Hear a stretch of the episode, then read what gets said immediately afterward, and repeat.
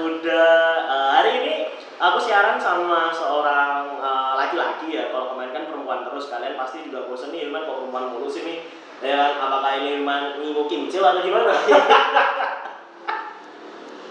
Eh, podcast hari ini akan bareng sama Muhammad Mirza Muammar Mirza mantap nih mungkin buat kalian semuanya ada yang kenal atau yang pernah bersinggungan dengan kehidupannya Mas Mirza ini sangat uh, handsome sih menurut gue. Terima kasih atas kebohongan siang harinya. Paman Hilman Jadi ini pas banget di bulan ini aku bakal ngeluarin banyak podcast yang berisi tentang politik ya, gimmick-gimmick politik karena momennya pas banget. Ini pas tahu apa bulan-bulan Agustus, pas pendaftaran presiden juga, Iya, udah betul mulai kerasa gaungnya 2019. Pertama ini aku bakal ngomong langsung sama Mas Mirza. Ya. Mas Jadi uh, pertama ini mungkin ini aja sih Za, uh, bisa kenalin nggak sih siapa sih Muhammad Mirza dan sekarang ini kegiatannya apa aja sih? Oke, ya kata orang sih tak kenal maka tak sayang ya. Kalau udah sayang, nah hati-hati. Ya, saya nama saya Muammar Mirza, bisa dipanggil Mirza. Sekarang saya sedang berkegiatan sebagai mahasiswa, Mas. Oh, oke. Jadi ini mungkin teman-teman yang lain udah lulus, tapi saya saking cintanya sama alma mater saya, jadi ya agak ditunda-tunda dulu lah lulusnya. Biar status mahasiswa itu masih melekat, masih kelihatan muda. Gitu. Padahal ya mergo skripsi ini ra rampung-rampung sih. Tuh. Jadi lagi sibuk nyusun skripsi sih, Mas. Nyusun skripsi ya. Ya, sama disambi berkegiatan di luar. Nah, ini nih yang menarik. Apa tuh kegiatan luarnya? Eh, ini saya ini sedang concern di sebuah partai politik, Wah. Mas Hilman. Ini disebut Iya. nggak apa nih? Oh nanti bakal kita sebut. Oh, jelas. Eh, kita sebut sekarang aja ya. Enggak masalah. Sekarang ini saya lagi sedang lagi sedang itu apa ya? Udah. Sedang ya, sedang concern di Partai Demokrat. Wih. untuk ya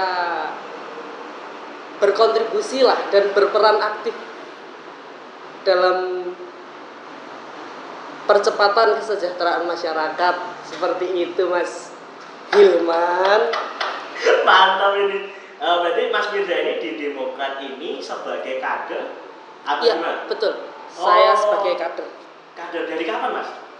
saya merintis kalau untuk terjun ke dunia organisasi Hmm. itu saya dari SMA itu saya sudah nyoba-nyoba nih nyoba-nyoba ikut organisasi yang kebetulan nama organisasinya itu adalah organisasi pelajar Islam Ah, jadi organisasi yang mengakomodir pelajar-pelajar Islam di tingkat pemuda SMP SMA Oke, oke. dan yang setara Oke.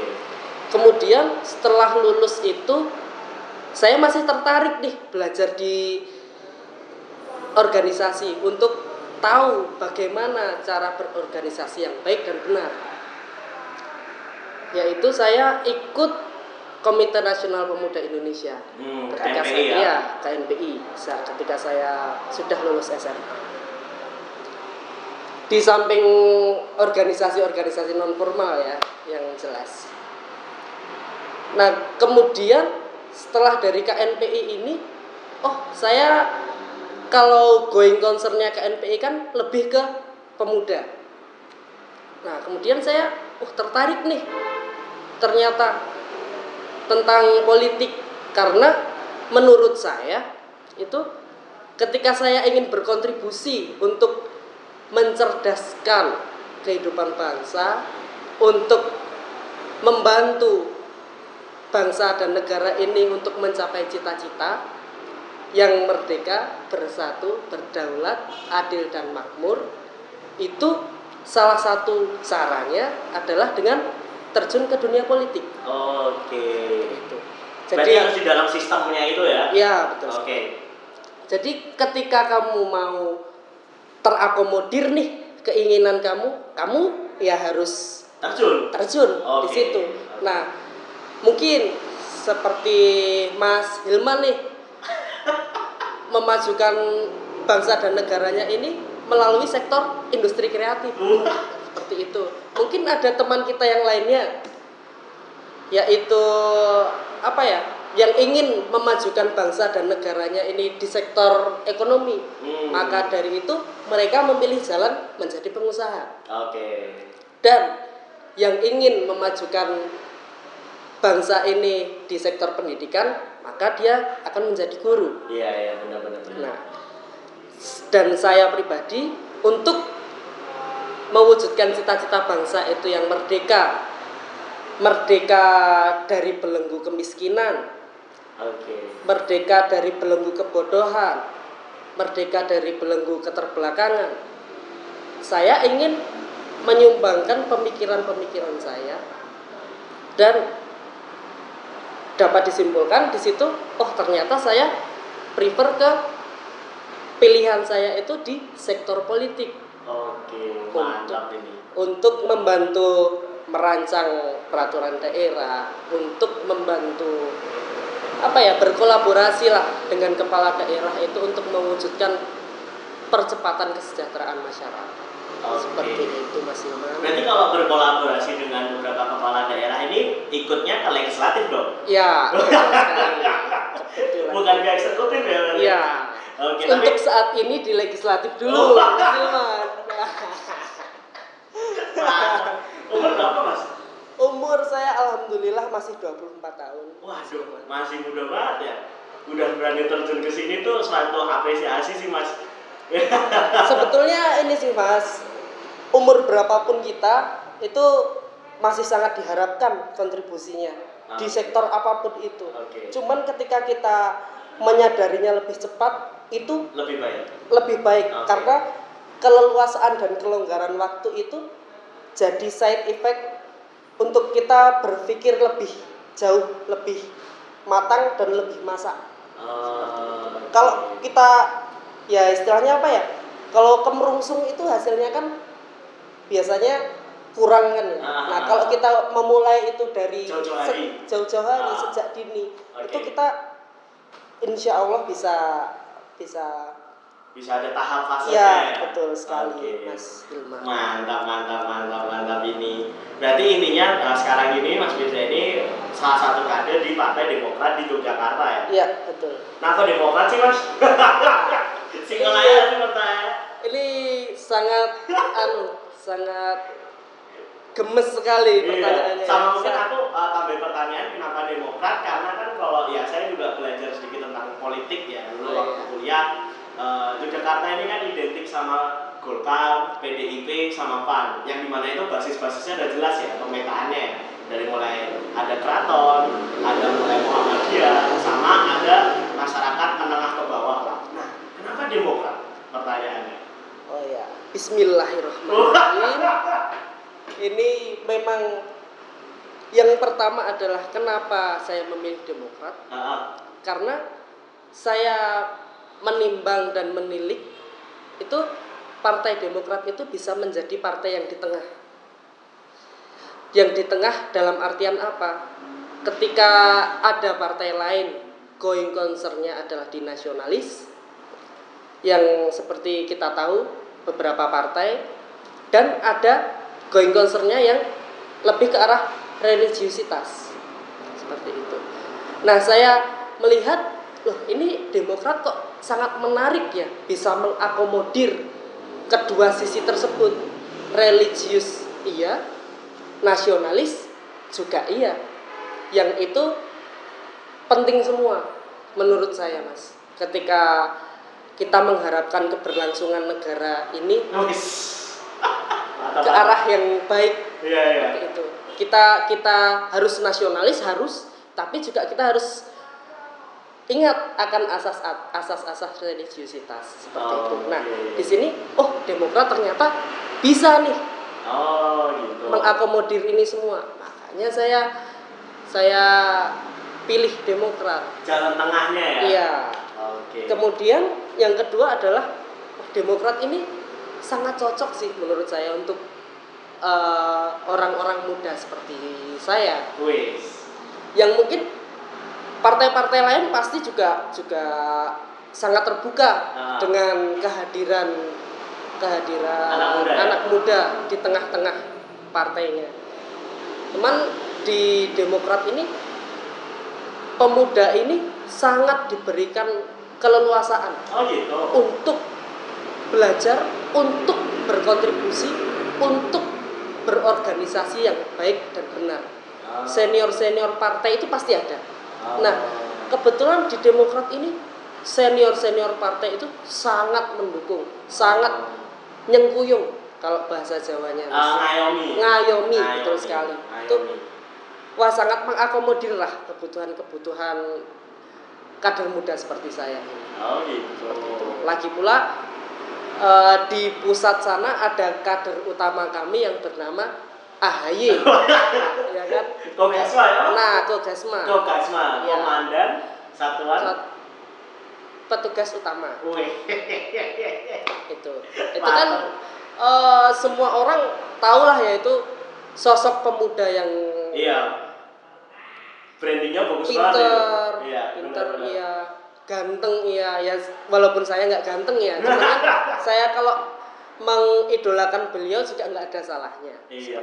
Kan kalian pernah foto bareng ya? Nah, ya itu anu sih, itu untuk apa ya? Gimik ya? Atau Sa anu saling menyemangati antara kader muda. Ini anak-anak muda, kita sama-sama muda, sama-sama kita mau membawa Indonesia ini ke arah yang lebih baik.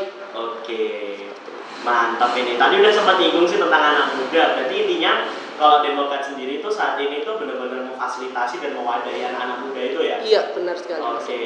Nah, eh, ngomongin anak muda. Nanti 2019 ini hampir 51% suara pemilih itu adalah milenial, anak muda yang rentang umur 17 sampai 30 tahun. Nah, tapi itu kenyataannya tuh anak muda sekarang itu banyak yang apatis loh dengan politik itu. Gimana sih tanggapan seorang Muhammad Mirza tentang anak muda politik? Oh ya. Eh, balik lagi ke pernyataan saya tadi sih Mas tentang sektor-sektor tersendiri yang harus kita pilih untuk mencapai cita-cita dan tujuan bangsa. Yang tadi ada ketika kita going concernnya di ekonomi ya kita jadi pengusaha, ketika going concern kita di pendidikan ya kita jadi guru. Nah, ketika going concernnya itu adalah di sektor politik. Nah, itu yang kita pilih otomatis menjadi politisi di sini. Nah, mungkin eh, kalau dibilang apatis secara politik, menurut saya nggak juga sih. Balik lagi ke tadi, going concern kita berbeda-beda. Cuman yang mau saya sampaikan untuk teman-teman pemuda saya di luar sana itu ya kalau kita ingin perubahan ya kita harus bergerak. Kita harus berpikir bersama. Kita harus apa ya terjun bersama gitu. Oke. ketika kita mengharapkan perubahan berarti ya aku harus melakukan apa sih Oke. ketika aku mau berpindah dari rumah ke sekolah ya aku harus naik motor nih aku harus naik sepeda nih aku harus naik angkutan umum nih Oke. dan lain sebagainya nah ketika kita mau mencapai perubahan ke arah yang lebih baik ya aku harus terjun di kalau dalam hal pertanyaan Mas Hilman ini di partai politik ya minimal kita itu memberikan hak suara. Oh, itu sudah dinamakan kita berkontribusi Oke. di sektor politik. Oh, karena ya sekarang kita kita tidak boleh ya mengatakan wah gimana sih ini pemimpinnya? Oh, kok kurang seperti ini? Padahal dalam beberapa waktu yang lalu hak suaranya saja tidak dipergunakan seperti Oh, itu. kan ya jadi kurang pas. Oh, Oke. jadi minimal kita sama-sama lah kalau sampean punya hak suara, pergunakanlah hak suara tersebut semaksimal mungkin dengan cara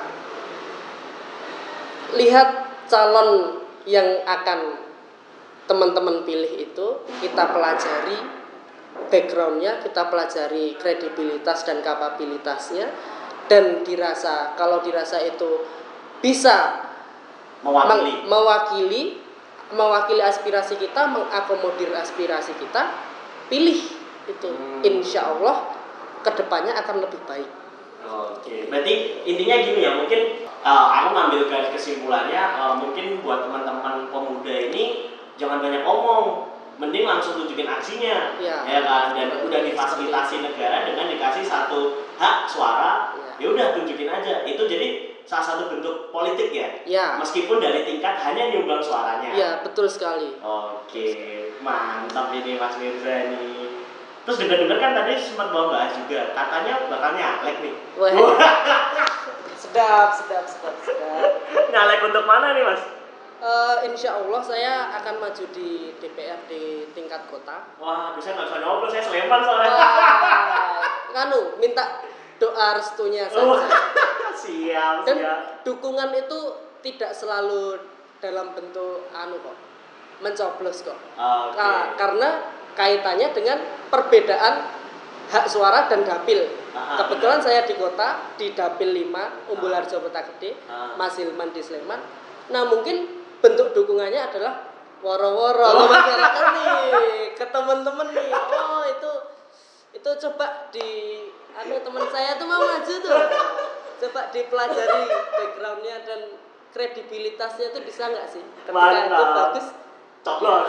Coblos Berarti ini buat kota DPR kota atau apa? DPRD kota DPRD kota. ya? DPRD kota. Berarti DPRD kota. Soalnya kan besok itu tuh katanya tuh ribet ya mas. Ada lima kotak suara ya nanti. Iya betul sekali karena Presiden, ya terus legislatif tingkat nasional, Ya. DPD, Provin. Ya, jadi gimana aja? jadi urutannya adalah presiden, Ah, yang kedua adalah DPD, ah, benar. yang ketiga adalah DPR RI, DPR RI, nah, yang lagi. keempat DPRD provinsi, Oh, ya ya ya ya. Dan Yang di yang- Malioboro itu ya? ya Oh, oke. di Kepatihan itu, Ah, dan yang terakhir adalah DPRD kota, Kota kabupaten. Oh, gitu. Pantesan lima ya. Iya. Mantap ini. Saya aja dulu 4 tahun belajar politik nggak tahu loh. Makanya langsung pengen ngobrol sama Mas Mirza ini kan salah satu praktisi ya. Akhirnya sekarang terjun langsung. masih awam mas. Masih nggak apa mas, semua kan butuh proses pembelajaran. Oke, berarti insya Allah besok bakal maju di tahun 2019 nih ya. Insya Allah. Nah, mas, ada mahar politik nggak sih mas? kan lagi isu banget itu, lagi seksi tuh. Ah, iya. Eh, mungkin saya jawaban saya boundariesnya adalah di lingkup Partai Demokrat saja ya. Iya. Mas Hilman ya. Karena benar. karena jujur saya untuk ADART dan kebijakan partai lain, anggaran dasar, anggaran rumah tangga partai lain itu saya tidak mempelajari Ya, karena itu bukan domain Mas Nah, juga kan, ya. Betul sekali. Ah. Kalau di Demokrat sendiri itu tidak ada Oh iya. mahar politik itu tidak ada Oke. malah justru Demokrat itu membuka peluang sebesar-besarnya Oh. untuk calon legislatif untuk pemuda-pemuda atau siapa pun itu yang merasa dirinya potensial dan mampu Oke. untuk bergabung bersama Partai Demokrat. Ayo kita maju di pemilihan legislatif Oke. Untuk Indonesia yang lebih baik. Jadi seperti itu. Jadi malah Demokrat itu membuka pintu sebesar-besarnya. Ayo siapa yang mau daftar? Nanti kita adakan fit and proper test Oh, untuk oke. itu. Ketika lolos fit and proper test, ketika dirasa memenuhi kapabilitas, Hmm. ya yuk kita maju bareng-bareng. Jadi nggak ada istilah mahar politik. Oh, Oke. Berarti prosesnya panjang itu mas? Ya dibilang panjang juga enggak, Hmm. dibilang singkat juga sangat tidak singkat. Oke. Ini udah selesai tahap ini fasenya? Fasenya ini masih bergulir mas. Oh gitu. Oh berarti terus terus nyari Iya masih bergulir. nyari kader-kader Iya. terbaik gitu ya Iya intinya. betul. Oh oke. Nanti nanti model scoring dan lain sebagainya Oh gitu. karena ini di pendaftaran calon legislatif sendiri ditutup masih tanggal 17 Juli Wah, Mas itu. Ilman Saya bisa daftar ini. Nah, sangat diharapkan itu Mas Ilman sangat diharapkan karena wah Mas Ilman juga muda nih mari kita bareng-bareng berjuang kan seperti itu mantap mantap. Ntar itu off the record aja mas, jangan di sini. Ya, ya, ya. Oke, ya. eh, ngomongin eh, politik juga politik. Oke, berarti kan intinya nggak ada mahar politik ya mas ya di Demokrat ini. Nah, tapi kan kita ngomongin politik tuh selama ini tuh eh, terkenal dengan apa ya eh, logistik yang harus cukup banyak, apalagi kalau kita mau nyalek. Nah, bener nggak sih mas itu tuh? Apalagi mungkin anak muda ini kan ya nggak nggak mungkin kan tiba-tiba anak muda habis lulus kuliah atau baru kuliah punya kekayaan 100 juta. Ya. Ya, nah terus kayak gitu tuh gimana cara mengatasinya atau bisa sharing nggak sih pengalaman? sebetulnya kalau dari internal partai sendiri Hmm. itu membantu Mas Oh gitu. membantu Oh. caleg-caleg yang potensial ini Oh. ayo kita usahakan kita perjuangkan bareng nih Oke. kita gerakkan mesin partai Oh. untuk mencapai tujuan kita bersama. Nah, untuk perkara logistik yang Gede ya? gede dan lain sebagainya, itu sebetulnya faktor eksternal, mas. Oh. Jadi mindset masyarakat yang masih berkutat dengan money politik. Ah, ah, ah. Karena memang ya bagaimana ya itu money politik dan logistik yang membengkak itu Hmm. kalau mindset caleg itu aku maju itu harus jor-joran uang Hmm. nah itu mi- mindset tersebut yang sebetulnya membuat caleg tersebut jadi Jadi ragu-ragu mau maju ya? nah dan juga itu menyebabkan politik biaya tinggi mas Benar, benar, benar, benar. kemudian jadi sangatlah apa ya bisa dipahami ketika banyak teman-teman partai lain itu yang terjerat kasus korupsi Hmm. karena mengaplikasikan politik biaya tinggi tersebut. Hmm. Karena memang memang kondisi di masyarakat sendiri mindsetnya adalah ya manu politik. Hmm. Ketika kita bisa rubah itu, kita harus pilih calon yang benar-benar capable. Nah itu akan lebih smooth, akan Ya. lebih enak pertarungannya. Yuk kita kita buktikan public hearing atau apa dan lain sebagainya audiensi dengan masyarakat. Kita adakan diskusi terbuka.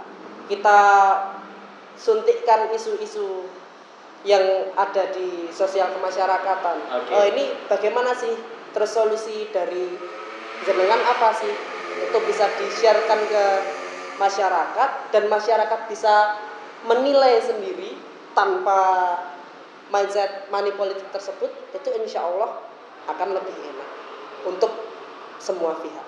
Oke, jadi intinya pendekatannya pun nggak harus uang ya? Ya, Karena betul pendekatan saat ini banyak banget ya, apalagi media sosial ini juga main banget ya. sekali. Ya, betul sekali, Mas. Oke, mantap ini Mas Mirza. Paling ini sih, aku nggak terlalu banyak eh, durasi dalam podcastku ya, biar teman-teman ini bisa bisa enak dengerinnya. Mungkin ini juga udah sedikit-sedikit pertanyaan terakhir nih.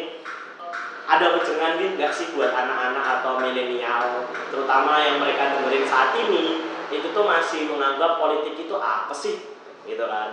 Ayo atau gimana lah, ada wejangan nggak buat mereka ini? Oh, ya. Bukan bermaksud menggurui dan sok temuo nih ya. Mas Iman ya. Cuman ketika saya diminta untuk memberikan suatu statement pada teman-teman muda yang ada di luar, itu politik itu nggak buruk kok. Benar. Politik itu nggak kotor kok. Ya, benar. Yang jadi kotor itu ketika manusianya itu menyalahgunakan media-media yang bisa apa ya? Jadi wewenangnya ya. Nah, Hmm. seperti itu. Jadi ayo kita sama-sama bergerak ketika kita mau ke arah kemajuan, ketika kita berpikiran untuk kemaslahatan umat, ayo kita sama-sama bergerak, sama-sama berjuang, sama-sama berkontribusi untuk Indonesia yang lebih baik dan khususnya kota Yogyakarta yang lebih baik dan madani. seperti itu Mas Hilman Oke, mantap banget nih Mas Mirza nih. Terakhir sih Mas, aku penasaran. Eh, ada dua pertanyaan terakhir. Ini terserah ya, boleh dijawab atau enggak. Kalau dirasa memang memberatkan, nggak usah dijawab, aja nggak apa-apa. Yang pertama itu aku bakal tanya, bakal ada tiga poros gak sih Mas kok di nasional?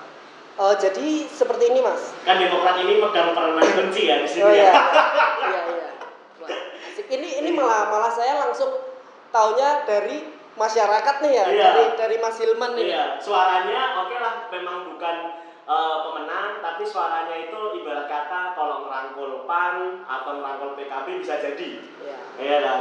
Nah, bakal ada tiga poros gak sih?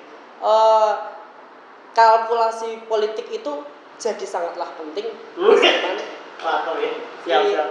untuk jangka waktu ini Nah, ini memang partai Demokrat sendiri itu masih mengadakan kalkulasi yang sangat detail ah, Un- agar apa?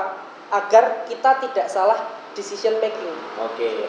Benar-benar. Karena besok pilpres ini menentukan nasib Indonesia lima tahun ke depan Benar. minimal Benar, benar, benar. seperti itu. Jadi kita kita nggak nggak model gerusa gerusu nih Mm-mm. Mas Hilman. Oh ternyata Jokowi lebih sedep nih ininya apa Programnya. programnya dan apa ya kita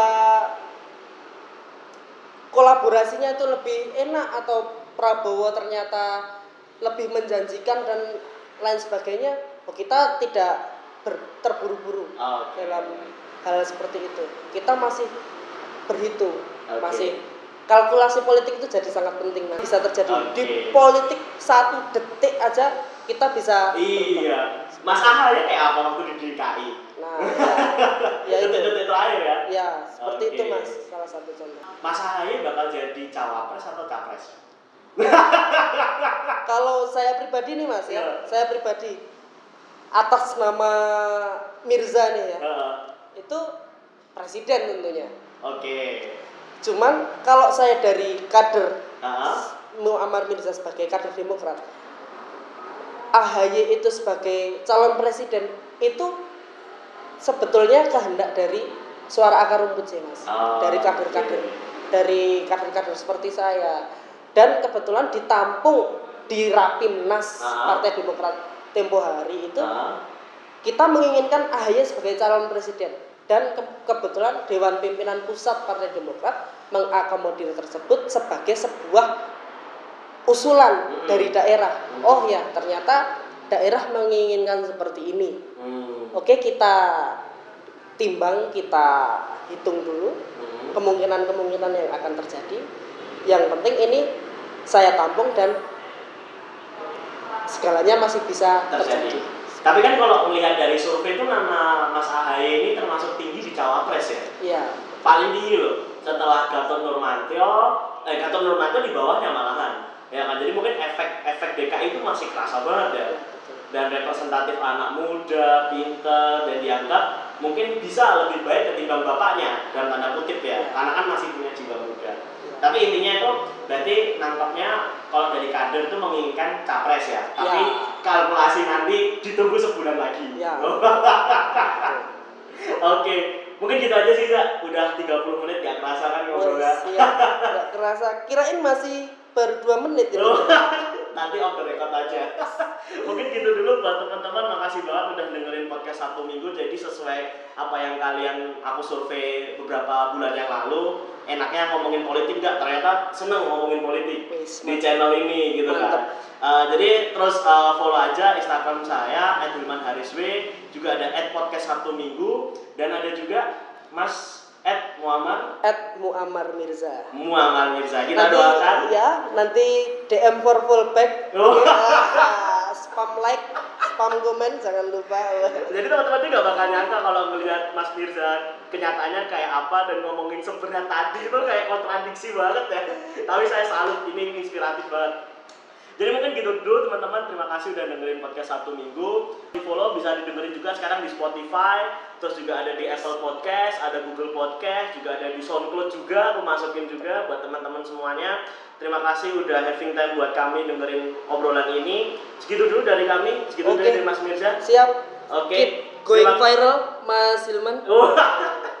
Terima kasih teman-teman. Sekian. Wassalamualaikum warahmatullahi wabarakatuh dan bye bye.